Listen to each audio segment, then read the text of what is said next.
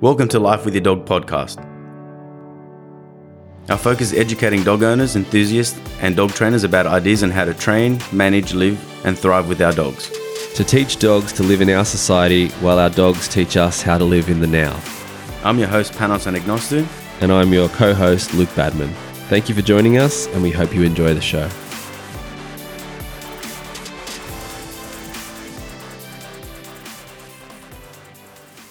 Welcome back. This is Panos from Life with Your Dog, and today we are doing another Q and A on from Madison. Madison emailed us in about her senior dog, and she has three questions. She wrote quite a few paragraphs, which I'm not going to read that out to you today for two reasons. I'm not really good at reading out nice and clearly, and also if I keep on reading this, it may get a little bit disinteresting to you. But I'll give you a little bit of a rundown. Um, dog's name's Bella. She's 10 years old, Silky Terrier Silky Terrier Cross Chihuahua. She moved out of home about four years ago, and I'm assuming she didn't get much training from what is read what I'm reading here.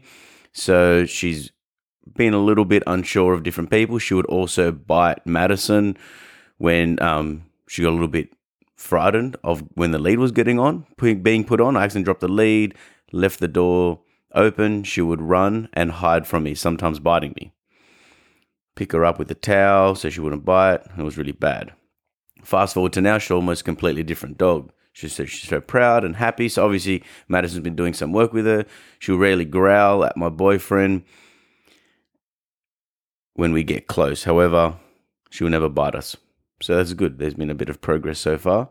Whether you're getting information from our podcast, you're outsourcing it from different places online, which is good. Maybe she even had a trainer. She didn't get into too specific about that.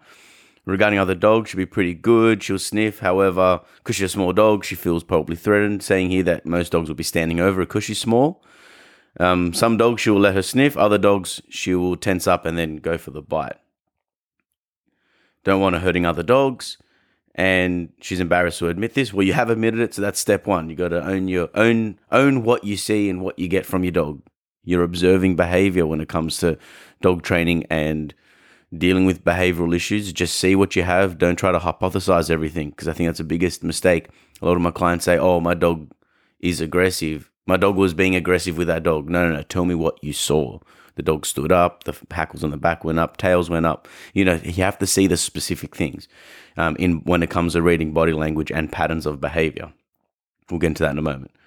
Dog can be sniffing, getting really close to her. She won't bite, bat an eyelid, but another dog will do the same thing and she'll tense up and and that's when I know to remove her from the situation. I don't know how to fix this. I think you're already doing a lot of it already. So she's been doing training with her every day. 20, 30 minutes of training. It's probably too much, but we're going to talk about that in a second as well.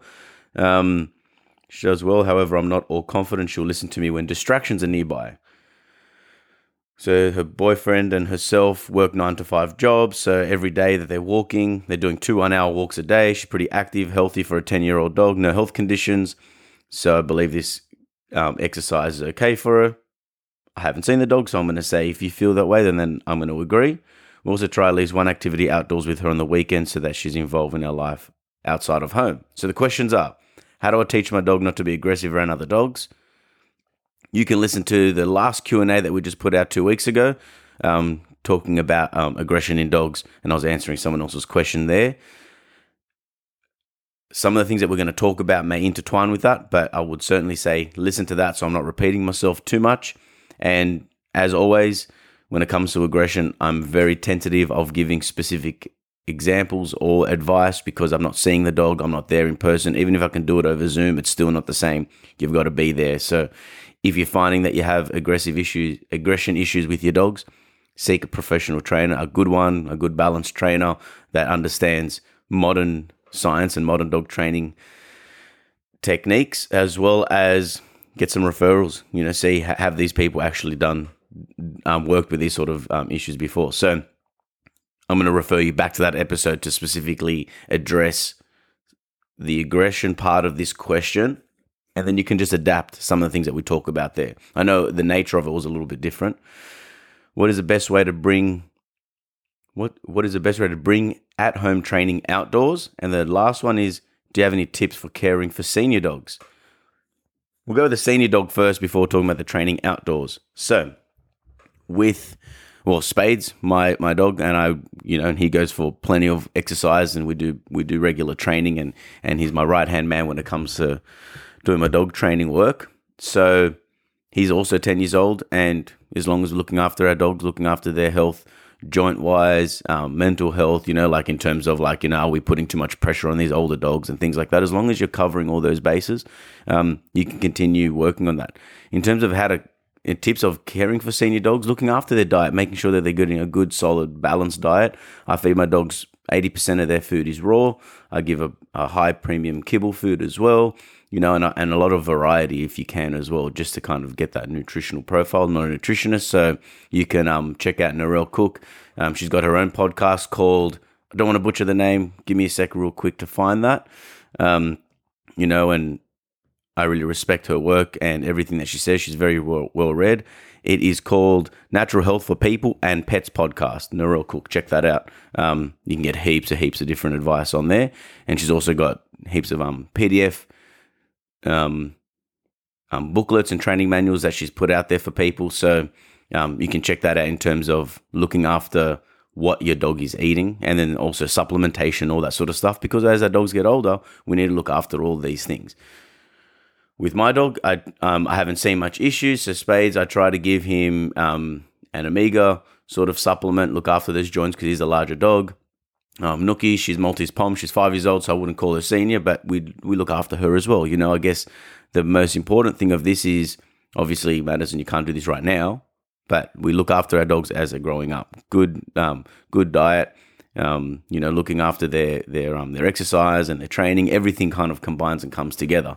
So check that out um, and see if you can get any tips on that. In terms of caring for senior dogs when it comes to training, what we want to do is be very very careful about how much pressure we put on our dogs. Pressure in terms of your dog seems stressed, so we don't want to put too much pressure too quickly, and we don't want to be pushing the envelope too much. You know, smaller dogs tend to live longer than larger dogs. So it's not like she's at the end of her life or anything like that.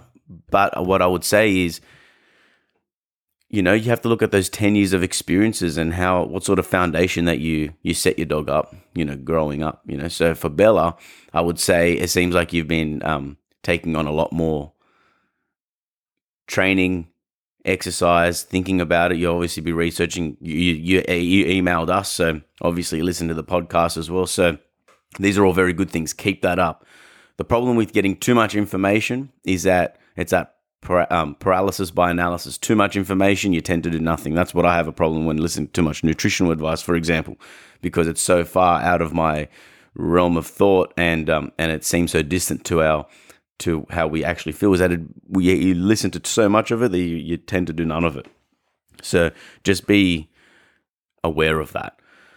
Also, for senior dogs and what to do about training is baby, baby steps. So to, to, tie into the other question, which is what's the best way to bring at home training outdoors, is that you want to do a gradual process. You want to do a good downstay inside your living room, but then expect to do a downstay around the corner from your house. Maybe that's too much of a jump. So when you're working on your downstay, you do that inside the house, then start doing regular training sessions in the driveway, then continue doing your training out in the front of your house, and then uh, be assessing and looking at her body language. What does your dog show? Is your dog looking stressed and confused and scanning the environment too much? Well, then maybe asking too much of a downstay, maybe in particular, maybe too much for her. So maybe work on something a little bit more basic, like a look command, maybe working on the sit stay maybe working on practicing the name game and, and recall training.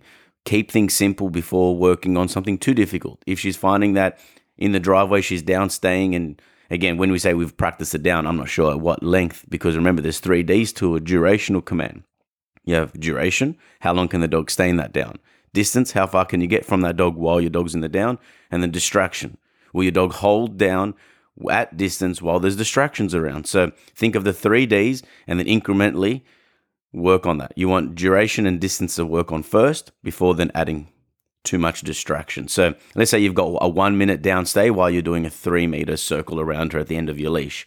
Then if you can do that really successful in the driveway, then do that a little bit further in the driveway next time. You're saying you're doing 20 to 30 minutes of training a day, way too long.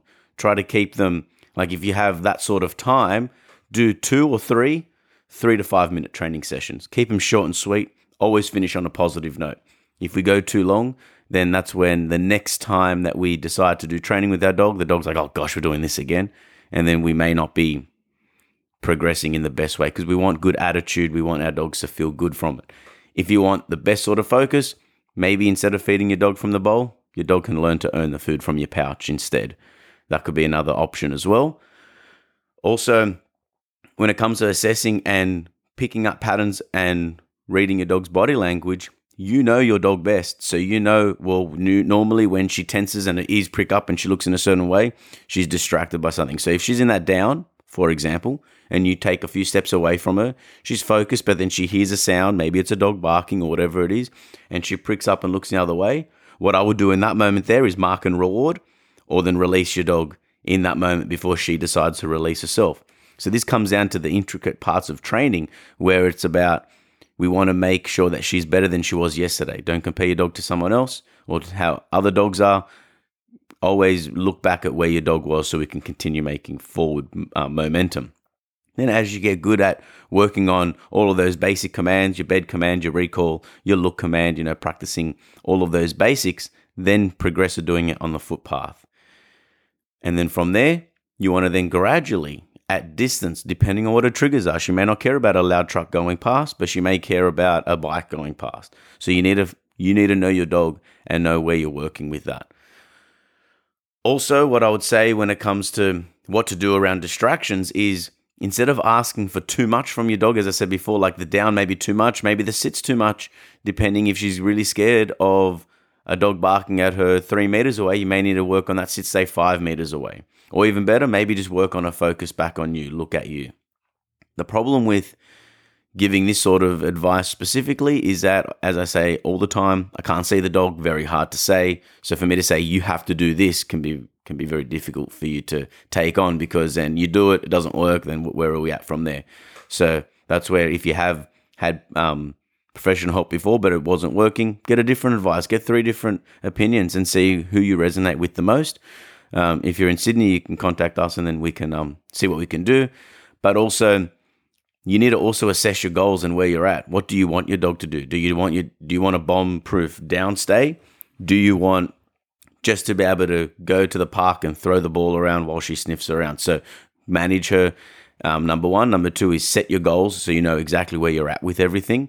And then number three is make baby baby successive approximations. You're you're you're cl- you're slowly mo- moving towards a particular goal rather than going, I want her to be good. So you can listen to um, the episode we talked about um, t- focusing on what we want rather than focusing on what we don't want. There's an episode a few few episodes back. And also, when it comes to other dogs, I guess you know when when when you say that she stiffens up and she's unsure, the best thing to do there is go, hey, focus back on me, and then recall her. If you're you're saying, and there's somewhere in that in the email there, you're saying that you're too far from her. If you're too far from her, then um, you're setting her up for failure possibly. So set her up, have her around dogs that you know are stable, that are balanced, and balanced in terms of aren't overexcited or aren't too pushy and um, and that way there then she's gaining that confidence. And you don't have to put her around every other dog. Actually in fact i would recommend that she doesn't get to socialize by playing with other dogs. I just want her to coexist around other dogs. Where sometimes our goals are incorrect. We say that we we just we we expect bella to be able to be at a dog park and play with every dog because every other dog does it. I would say bella needs to just be comfortable with her pack which is you and your boyfriend at this stage and with your social community which is like your parents' dogs, your friends' dogs, your neighbors' dogs. And what I mean by that is I want our dogs to be calm and comfortable around other dogs, focused on you, but also learning not to break the basic rules. When we're on the leash, stay on your left hand side, listen to the 20 20 20 rule of the structured walking, episode six, I think. You know, start adopting these sort of things and make them more job orientated rather than I want her to be social with other dogs. Again, that may not be what you're asking, but I see this very often when it comes to my one on one training. So, I guess I'm just forwarding that on to you. And um, set our dogs for success rather than setting them up for failure. So if you are too far from your dog and there's other dogs around, get your dog back closer to you and maybe make some more space around that dog. Be very be very clear what you want when you're out. So if you're with your dog and someone else's dog is approaching, don't go, oh, excuse me, my dog's not that well um, behaved and blah, blah, blah, and then making too much dialogue. You need to get in front of Bella physically, and you either need to grab that dog and then push it away. You need to push it away with your body language. You need to be very clear to your to um to their owner about what it is that you want. So I think that's really important as well that you represent your dog and you don't let dog just come and approach it because if she's feeling scared, she's on a lead, she doesn't know where to go, and she's had success with biting before, and that's how the dog disappears from her, then she's going to continue doing that. So be really mindful of that. Represent her, teach her what you want. Um, you can listen to the episode talking about you can't teach old dogs new tricks. Well, then that's kind of um, we I talked about that. There's another Q and A. Um, I can't give you the number for it, but you can look for that um, because there are things to consider: physical limitations, what your dog's habits have been like. You know what her behaviors have been successful in the past, but there's been dogs that are eight, nine years old that we've were um, that you know they've been recently rescued, and we worked on good loose lead walking. The dogs had no obedience training, and we've done really good with that as a result of having no boundaries and um, and a good upbringing, so to speak, then we see reactivity, lunging, biting, and growling at other dogs. So we can fix these things as well. But when it comes to these older dogs, a lot of it comes down to management. Just manage her and improve her life because you know she's on the back end of her life. She's not at the beginning of her life. So I'm not saying that you shouldn't train her, you shouldn't do all of these things, but just accept who she is and also make those baby steps think that's all I'm going to leave you with um, for now. Madison, I hope I've answered your question. Um, get back to us. Maybe just email back. Um, let, let us know what you think of that. Um, if you enjoyed it, you know, share it with a friend. Um, even put up on your stories on Instagram, tag us so we can put onto onto ours, so we can spread the word. Um, more people can listen to the advice that we're giving, and that way that means more dogs and more people benefit. And as always, we really appreciate all, all of our listeners. Um, thanks for the continuous support. We're getting lots of feedback constantly, week by week, which is really good to hear. Keeps make, gives us enough reason to keep on putting this out there. And um, until next time, much love to you all. Stay safe, and we'll speak soon. Thank you. Bye. Thank you for listening to another show of Life with Your Dog. Please like, rate, and share if you're enjoying our podcast. You can also find us on Instagram, Facebook, and YouTube. For all dog training videos, tips, and techniques, visit noochespooches.com.au. Thank you and stay tuned for next time.